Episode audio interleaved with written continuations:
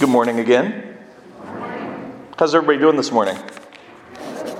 Good. I understand that last week was rough for some of you.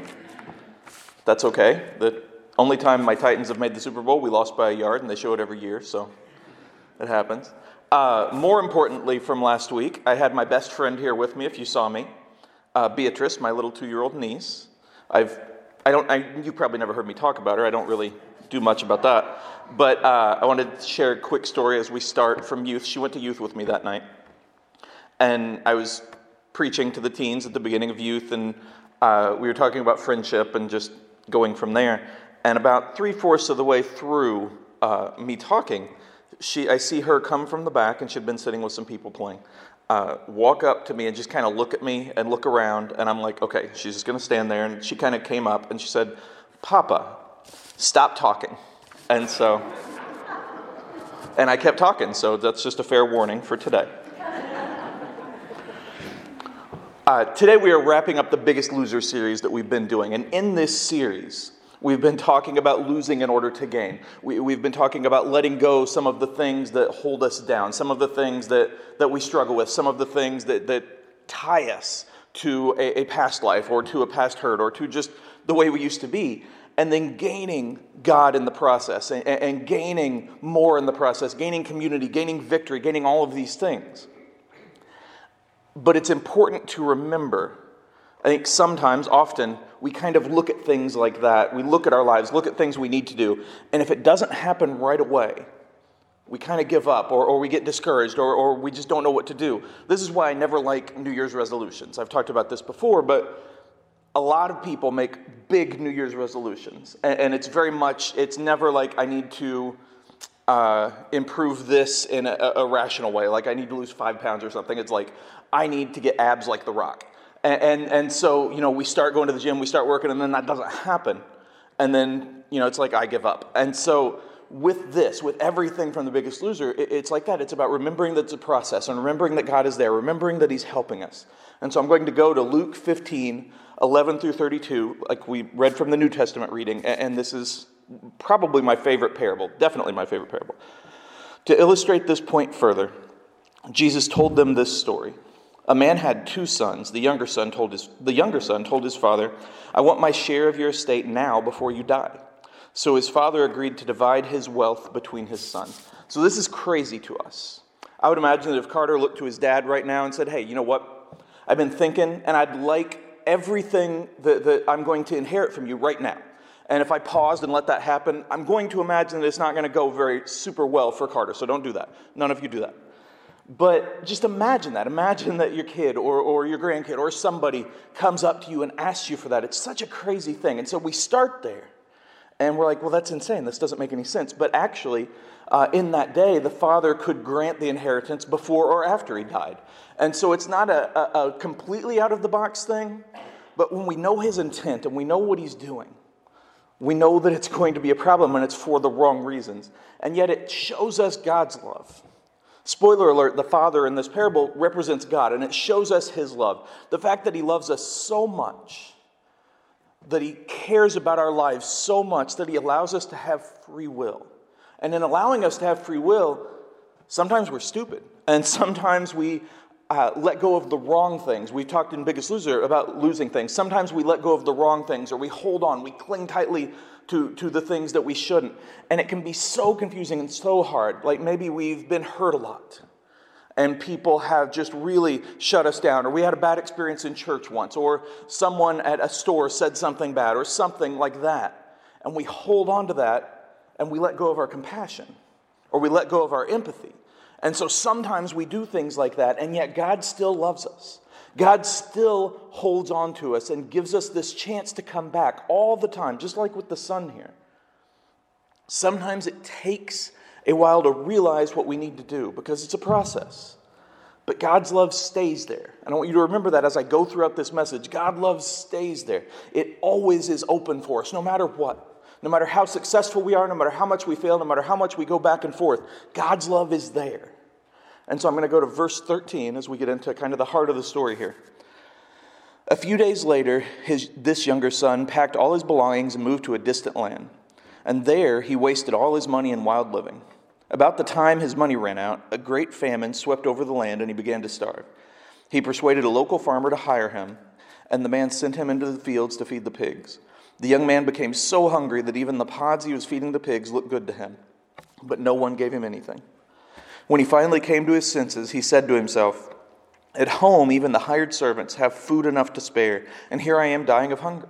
I will go home to my father and say, Father, I have sinned against both heaven and you, uh, and I am no longer worthy of being called your son. Please take me on as a hired servant. We know this story. Uh, we've heard this story so many times. We've heard this story, we've read this story, we know this story. This is one of the most famous parables, one of the most used parables. When I was in college in a fiction workshop, I actually wrote kind of a modern version, a modern version then, which is like the 1920s, but a modern version of the parable and just what it was like to go through and what it was. And so we know this. We know that the son is looking for happiness, but he's looking in the short term. He's looking for, being, for the chance to be complete, but he's looking at the wrong things. And he wants the money, he gets it, and then he wastes it. Now, how often does that happen? He wants the money, he gets it, and then he wastes it. And as he wastes it, as he gives it up, as he lives wildly and realizes that once the money's gone, so did the people that were around him, so were the people that were around him then. He finds that he's let go of the wrong things in his life. He finds that he's looked in the wrong places for happiness. He finds that he's held on to the wrong things.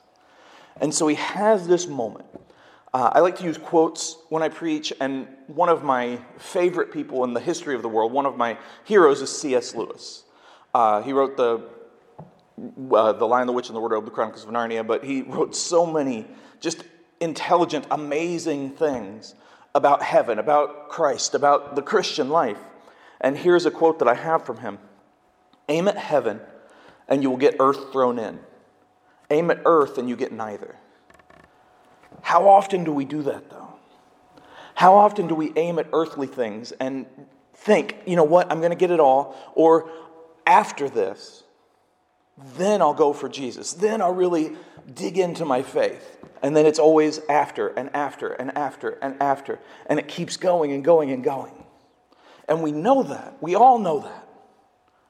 But sometimes we just keep holding on. We keep clinging tightly to the way we've done things. We keep clinging tightly to the way our life has gone, no matter what it's like. And we don't let go and look to God. We don't look at Him, just like this young son was doing. Now, in this parable, we often jump ahead to the end when we're thinking about his victory. We're like, oh, when his dad ran out and hugged him, that's the victory. That's where everything happened. That's not where it happened. Now, that was amazing and that's victorious and that shows us God. But his victory his victory came right here, where he says, You know what? I've messed up my life. I've messed up my life. I've held on to the wrong things and I was seeking the wrong things. And, and I have to get rid of this. I have to change my life. I have to go back. I have to ask for forgiveness. I have to admit what I've done wrong. And as C.S. said in that quote, it starts with the aiming. You can't hit a shot that you never take. I use case, you just don't hit any of them, unfortunately. But, but, you still have to practice. You still have to go. You still have to aim. You still have to try. And that's what he realizes here. It's such an amazing thing. It's such a powerful thing. For him to have fallen so far that he's eating with the pigs. And as a, a Jew, as a, a Jewish believer here, uh, that's as low as you can go because they don't they believe they're unclean. And so he's there and he's not only eating with them he's like you know what? Their life looks kind of good. That's when you know you've fallen. But he doesn't blame everything around him. He doesn't blame his dad. He doesn't blame his circumstances. He doesn't blame the pigs. He doesn't blame uh, politicians. He doesn't blame the IRS he doesn't blame his past. He doesn't blame the referees. He doesn't blame anything else but he looks squarely at himself. Now, that's not to say that none of those things ever play a role because they do.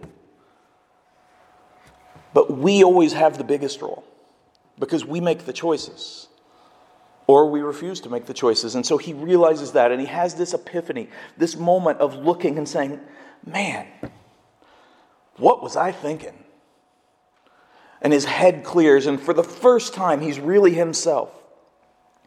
And he looks at everything around him and he looks at his life and he says, I got to get right. And so, in terms of the biggest loser, this is where he's like, I got to let go of the things that are tying me down. And I've got to get back to the basics, to the fundamentals. I got to practice my free throws. I got to do what I can do. And that's how we need to go to God. By stripping everything down and saying, okay, this may have had an effect, and this may have bothered me, and they may have hurt me, but it comes down to me, Lord. Lord, I need to do this. Please help me. And so he goes to God, and we clear our heads and we go to God. And then we go to verse 20 and we see how God reacts. So he returned home to his father, and while he was still a long way off, his father saw him coming. Filled with love and compassion, he ran to his son, embraced him, and kissed him. His dad said to him, Father, I have sinned against both heaven and you, and I am no longer worthy of being called your son.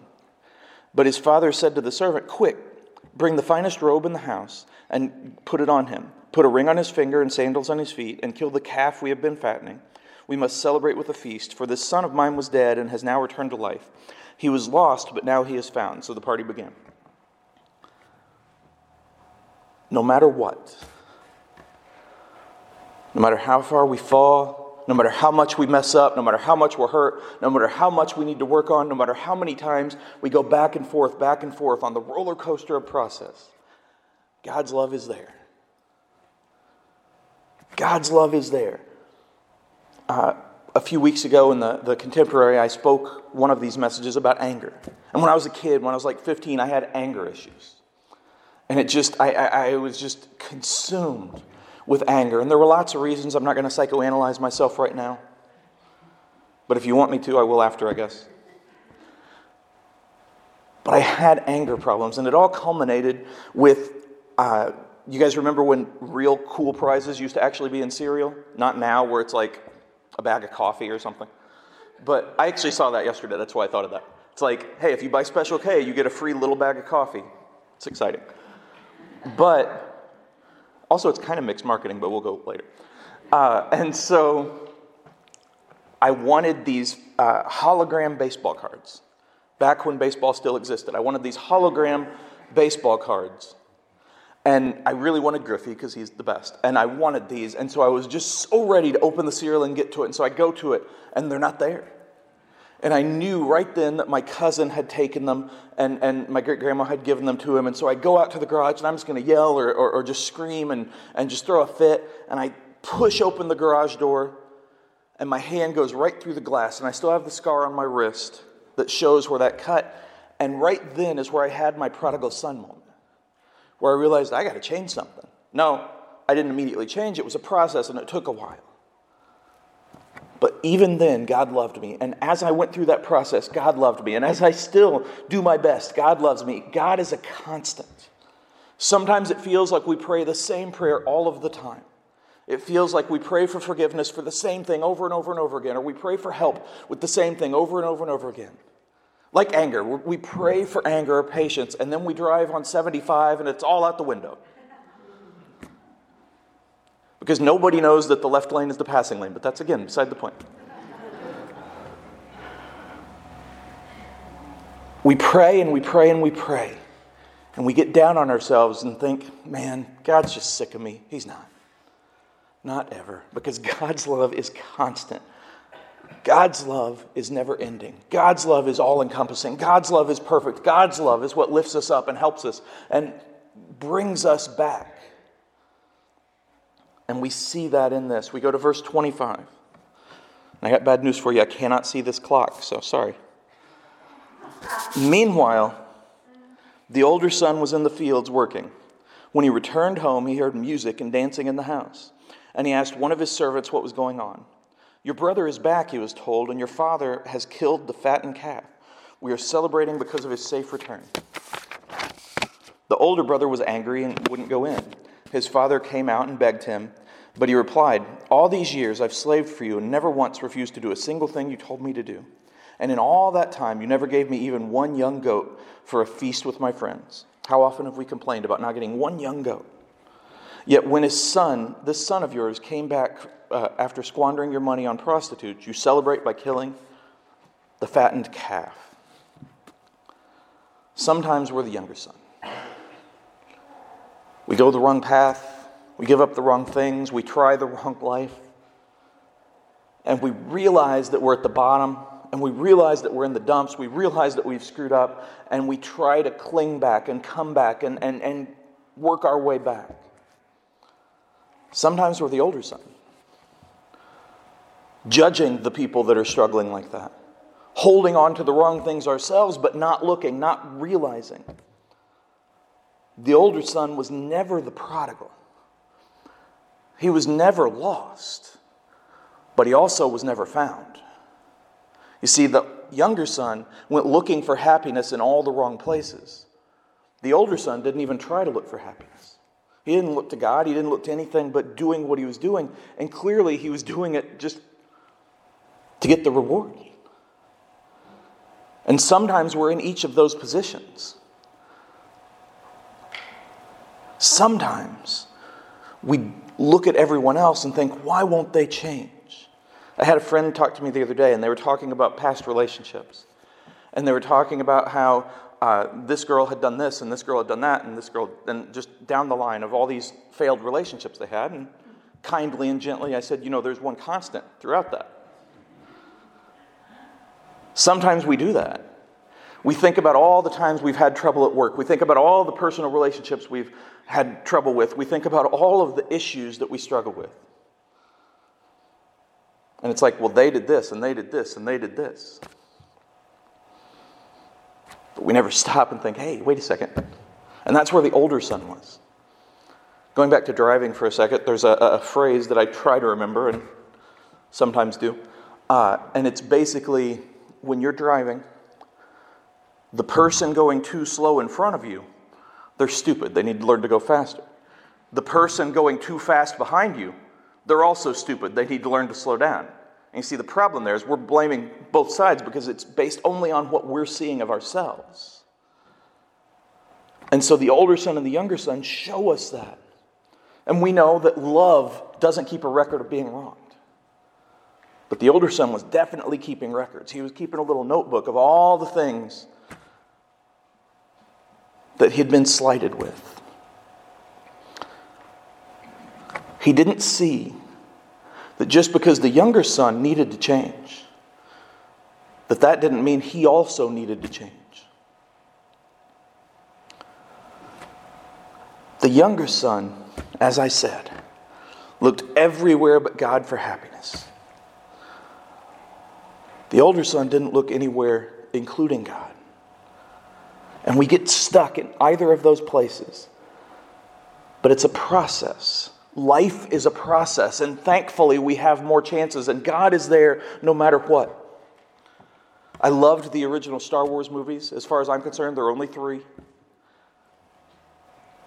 And that's, you know, Star The New Hope, Empire Strikes Back, Return of the Jedi. If you were born and you're like, ah, the prequels, sorry, that's wrong. And if you're like, oh, the new one, no, that's also wrong. The original ones. I have a point, I'm not just griping. I promise. In the original movies, Yoda was the original baby Yoda. Uh, he said one of the most famous quotes that people use all the time do or do not, there is no try. Young Jeff would hate to hear this, but he was super wrong. Because it is in the trying that we succeed. It is in the effort. It is in the realizing that we need to try. It is, it, it is in the aiming. The trying is what matters. Because so many things affect whether we're successful in certain things, but the trying our best, truly trying our best, is what God calls us to do. And we go to verse 31. Still can't see the clock. His father said to him, Look, dear son, you have always stayed by me, and everything I have is yours. We need to celebrate this happy day, for your brother was dead and has come back to life. He was lost, but now he is found. And again, we see God's love there. Again, we see that God never left. It was the younger son that left. Again, we see that God wasn't hold hold, doesn't hold grudges. It was the older son that held grudges. Again, we see that God's love is perfect and whole and bringing us back. Whether we've gone off and failed or failed to try, God's love is perfect. Back to the New Year's resolutions, real quick. So often, we shoot too high, too broad, or too narrowly and too small. And when we fail or when we don't make it, when we don't reach up, we completely give up and we walk away. So I tried. But if we shoot for God, if we aim for heaven, all the rest of it comes to us. If we think of our life as a puzzle and we start with the center, which is weird for a puzzle, you always do the edges. But in this position, we start with the center and we put God there. And then we fill everything else in, it fits. But if we fill everything else in and then try to fit God, it doesn't always work. No matter what you struggle with, no matter what, which of the biggest loser messages have really touched you, and it's like, oh man, my, my grief, or oh man, my anger, or oh man, my anxiety, or oh man, my whatever. Maybe you've already started to work on that. And maybe you've had some setbacks and you're like, what's wrong with me? Nothing's wrong with you. God still loves you and still sees you, and He will provide that way back. You just have to keep trying. You have to keep doing your best. You have to keep working at it. Sometimes we stubbornly cling to the way things were. When God is crying out, hey, just come to me. Just start there. Just start with looking at me. The way back always starts with seeing that, with realizing that it's not our way or the highway, but that God's way is the best. That's all I got.